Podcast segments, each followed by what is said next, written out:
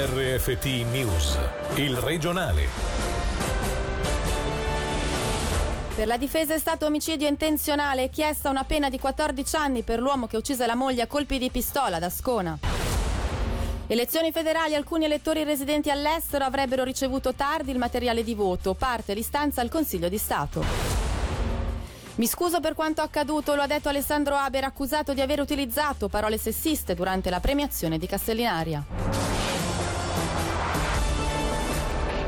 Buonasera dalla redazione. Il giudice Mauro Ermani sta leggendo proprio in questi istanti la sentenza nei confronti del 57enne macedone accusato di aver ucciso la moglie a colpi di pistola ad Ascona nel 2017. Se l'accusa ieri aveva chiesto una pena di 20 anni per assassinio, oggi la parola è passata alla difesa che chiede 14 anni per omicidio intenzionale. Sentiamo i dettagli da Alessio Fonflue. Si è trattato di omicidio intenzionale e l'inchiesta è stata lacunosa, non si è indagato il vero scopo del gesto. Questa è in estrema sintesi la tesi esposta oggi in aula dall'avvocato del 57enne. Non si sarebbe tenuto conto delle sfumature del rapporto, che era conflittuale da tempo, così come non è stata valutata la psicologia dell'imputato. Centrale sarebbe infatti la perizia psichiatrica effettuata secondo il legale troppo tardi e solo su richiesta del tribunale, dalla quale emerge che l'uomo quella mattina di due anni fa aveva agito d'impulso dopo un rapporto conflittuale durato anni e che ha raggiunto l'apice con l'idea che la moglie potesse avere una relazione con il cognato. Ricordiamo che l'accusa ieri aveva chiesto 20 anni di detenzione vedendo nella gelosia il movente che portò l'uomo a uccidere la moglie nell'autosilo di Ascona e definendo il suo reato come assassinio, il più grave previsto dal codice penale. Spazio ora alle elezioni federali sul ballottaggio di domenica che ha eletto l'UDC Marco Chiesa e la socialista Marina Carobbio agli stati potrebbe non essere ancora stata detta l'ultima parola. Ad inoltrare un'istanza al Consiglio di Stato infatti il consigliere comunale PPD di Mendrisio Gianluca Padlina. Sentiamolo. Sono stato contattato da alcuni concittadini cinesi che risiedono all'estero che mi hanno segnalato di aver ricevuto con grande ritardo il materiale di voto e quindi di essere stati eh, impossibilitati a inoltrarlo o di averlo fatto ma nell'incertezza se fosse possibile recapitarlo tempestivamente. Eh, da qui la richiesta che ho formulato al Consiglio di Stato di eh, dare indicazione ai comuni affinché abbiano a conservare le buste che sono in arrivo questa settimana o nei prossimi giorni per fare in modo che qualora un'autorità giudiziaria dovesse essere investita della questione abbia la possibilità di conoscere il numero di queste buste e eventualmente, se fosse richiesto o disposto, di procedere allo scrutinio. E proprio in merito all'invio del materiale di voto per gli svizzeri all'estero, le cancellerie di Lugano e Bellinzona ci hanno confermato di aver rispettato le direttive cantonali e aver inviato tutto entro fine ottobre.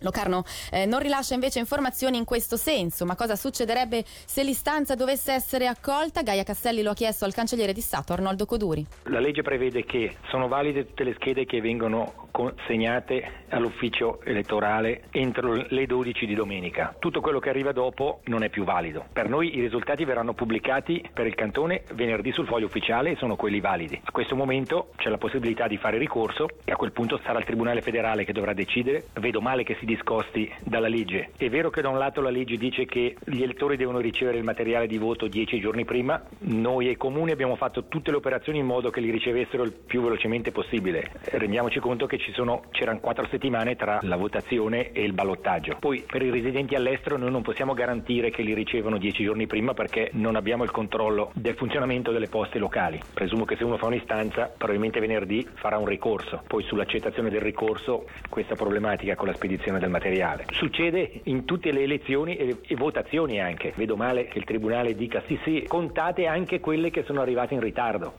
Anche perché una decisione simile da parte del Tribunale federale implicherebbe che questa decisione dovrebbe essere presa in considerazione nelle prossime... Ah no, fa, fa giurisprudenza, perciò vale per tutte le elezioni, votazioni, per tutti i cantoni. Amianto alle officine di Bellinzona si è tenuta ieri la seconda serata pubblica dove sono stati presentati i passi concreti fatti finora, a partire dalla decisione ufficializzata settimana scorsa di istituire un gruppo di lavoro che si riunirà a fine mese. Sentiamo Gianni Frizzo dell'associazione Giulemani. Questa serata serviva per l'appunto per portare quelli che sono stati gli esiti dell'incontro avuto con la sua LFF. Da parte nostra ci sono state delle richieste chiare, soprattutto quello di istituire un gruppo di lavoro con eh, tutte le parti interessate. Questa proposta è stata accettata dove ci addentreremo quelli che sono gli interrogativi ancora aperti. Innanzitutto eh, avere un elenco completo di tutte le persone che in un modo o nell'altro sono entrate in contatto con questa sostanza pericolosa che è l'amianto. Le notizie in breve questa sera con Davide Rotondo. Un emendamento di 5 milioni di euro per pagare i debiti di Campione d'Italia. Lo chiede il Partito Democratico. I soldi sarebbero usati anche per pagare i debiti nei confronti di enti e privati ticinesi.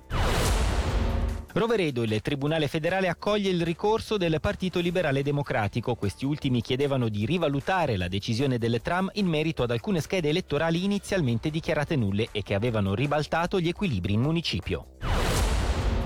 Nuovo incontro della piattaforma di dialogo Cantone Comuni, tra i temi anche l'avanzamento del progetto Ticino 2020, ovvero la riforma dei rapporti tra le due istituzioni. Obiettivo raggiungere un accordo politico entro febbraio. Niente caccia sopra i 1200 metri. La decisione del Dipartimento del Territorio vale per la caccia al cervo, al capriolo e al cinghiale ed è dovuta alle recenti nevicate. Mi scuso per quanto accaduto. L'attore Alessandro Haber prende posizione su quanto accaduto negli scorsi giorni durante la premiazione al Festival del Cinema Castellinaria. L'uomo è stato accusato di aver utilizzato frasi sessiste nei confronti della presentatrice. Ci dice tutto Davide Rotondo. Sono mortificato e sbigottito da quanto è accaduto. Le mie sono state delle battute assolutamente dette senza malizia, con lo scopo di strappare una risata. A pronunciare queste parole l'attore Alessandro Haber, accusato durante la premiazione del Festival Castelli in Aria di aver utilizzato parole sessiste nei confronti della presentatrice della serata.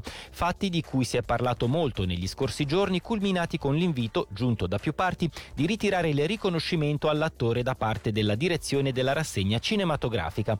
Oggi la comunicazione della telefonata da parte di Haber che si è scusato ufficialmente. Torna domani l'appuntamento con Locarno Nice. Fino a lunedì 6 gennaio la Piazza Grande ospiterà una pista di ghiaccio che sarà più grande rispetto al solito. I nostri ospiti dell'approfondimento che andrà in onda tra poco saranno il sindaco di Locarno Alain Scherrer e Samanda Bourgoin del comitato dell'associazione Locarno Nice che sentiamo subito. Quest'anno abbiamo voluto premiare i nostri fedeli pattinatori. Abbiamo offerto una pista più grande che è un terzo più lunga e questo ci ha offerto l'opportunità oltre ad offrire gli spettacoli del ghiaccio dei club regionali e le lezioni lezioni gratuite di pattinaggio, anche di proporre delle dimostrazioni e lezioni di curling insieme con il club di curling di Ascona. Per i piccini abbiamo la rassegna Storie di ghiaccio, poi abbiamo invece gli atelier per seguire tutti gli eventi della manifestazione, meglio andare sul sito che è locarno-on-ice, che si scrive ice.ch e ci permette di andare a scoprire l'evento per ognuno. Far conoscere i diritti fondamentali dell'infanzia e del fanciullo in una maniera un po' diversa dal solito. Questa è l'idea che si nasconde dietro la creazione del gioco da tavola Il villaggio dei bambini. Ce ne parla Marco Galli, capo ufficio sostegno a enti e attività per le famiglie. La legge giovani ci permette di sostenere i progetti svolti da dei giovani e così avevamo conosciuto Alessandro Bianchi che è un giovane di Mendrisio che aveva sviluppato il gioco Il Barlot sulle leggende ticinesi. Allora, visto che ricorreva proprio oggi il trentesimo della Convenzione ONU sui diritti diritti del fanciullo, avevamo pensato che un bel modo per far conoscere la convenzione era un gioco. Una delle particolarità del gioco è che è un gioco collaborativo, quindi o si vince o si perde tutti assieme e ci sono delle domande che appunto rimandano ai testo della convenzione dei diritti e quindi giocando si impara. Attraverso questo gioco si voleva anche eh, far conoscere quali sono i contenuti principali della convenzione, chiaramente da sperimentare sia dai bambini che dai loro genitori. E questa era la nostra ultima notizia dalla redazione, grazie per l'attenzione e buona serata. Il regionale di RFT, il podcast su www.radioticino.com.